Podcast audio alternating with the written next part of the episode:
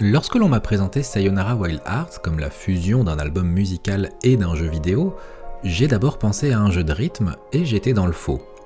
Tout comme je demeurais loin du compte en imaginant l'expérience que j'allais vivre en lançant le jeu. Et si ce dernier gagne à être découvert avec naïveté, il me revient d'attiser votre curiosité.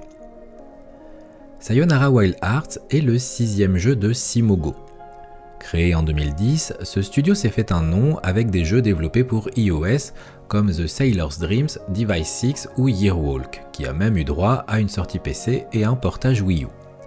Des jeux minimalistes, contemplatifs et poétiques, souvent teintés d'une certaine mélancolie artistique et scénaristique. Après avoir tenu le rythme fou d'un jeu par an, et même deux en 2013, Simogo entame en 2015 le projet Night Road, pensé comme un pop album vidéo game. Après plusieurs changements de direction artistique et une année 2017 catastrophique, le studio ayant dû reprogrammer tous ses jeux précédents en 32 bits vers le 64 bits pour survivre au passage à iOS 11, le jeu sort en 2019, édité par Annapurna Interactive sur iOS justement, PC, PlayStation 4, Xbox One et Switch. Dans une ville semblable à la vôtre vivait une jeune femme heureuse et paisible. Mais un jour, son cœur vola en éclats.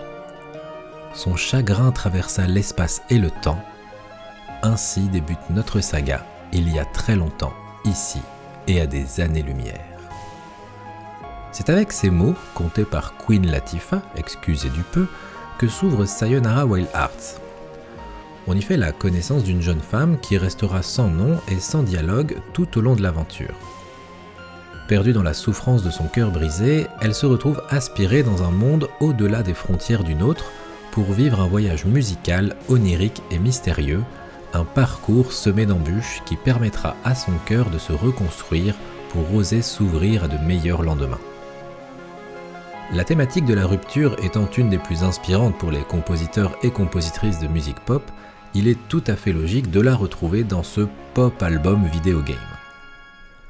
Notre héroïne va parcourir 23 mondes, tantôt sur un skate, une moto, au volant d'une voiture ou même accrochée à une carte de tarot.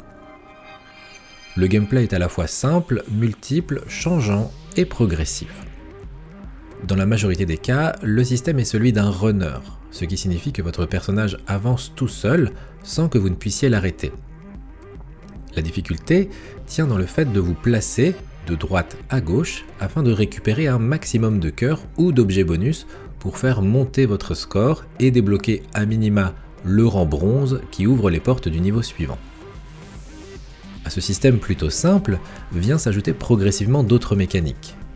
Éviter des obstacles, tirer sur des ennemis, appuyer sur l'unique bouton d'action du jeu au bon moment pour déclencher une action spécifique, etc. Je ne développe pas davantage l'étendue des mécaniques que vous rencontrerez en cours de partie, tant elles gagnent à être découvertes dans l'instant. Retenez qu'il n'est pas nécessaire d'être un pro gamer pour enchaîner les niveaux sans trop vous y reprendre, mais qu'il ne vous sera pas aisé d'obtenir le rang or. À la différence des jeux de rythme où la compréhension d'une mécanique peut permettre de briller dès la découverte d'un niveau, il est ici quasiment impossible de faire une run parfaite sans connaître le monde que l'on parcourt et les déplacements attendus. Ces déplacements ne sont d'ailleurs pas si évidents. N'imaginez pas des couloirs où une simple pression sur gauche ou droite vous mettra face à votre cible. Dans Sayonara Wild Hearts, il faut mesurer, contrôler ces décalages avec un peu de minutie et surtout tenter de ne pas perdre le fil. Il est fréquent de se retrouver à rater tous les cœurs d'un passage juste en passant notre temps à vouloir corriger un mauvais placement passé au lieu de nous concentrer sur l'avenir.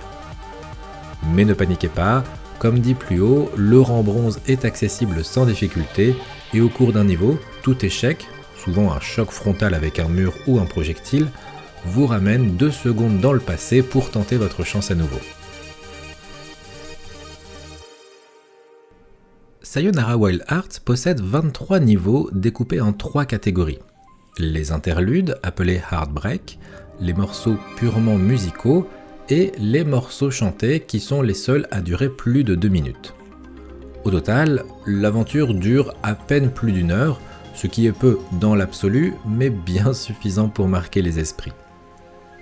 Accueillis par une revisite pop électro du classique Clair de lune de Debussy, nous avançons de niveau en niveau au son de morceaux de qualité dans une histoire universelle dont les profondeurs se lisent au travers des arcanes du tarot de Marseille. Les pieds sur terre ou dans les airs, en 3D et en 2D, Sayonara Wild Hearts nous fait voyager dans une histoire aux teintes mauve, violette et rose face à des ennemis coriaces que nous affrontons dans notre tenue d'héroïne après une transformation façon Magical Girl. Les sessions sont courtes mais agréables, limpides et visuellement impressionnantes. Il est difficile de vous en dire plus sans risquer de vous gâcher le plaisir de cette épopée vidéoludique et musicale.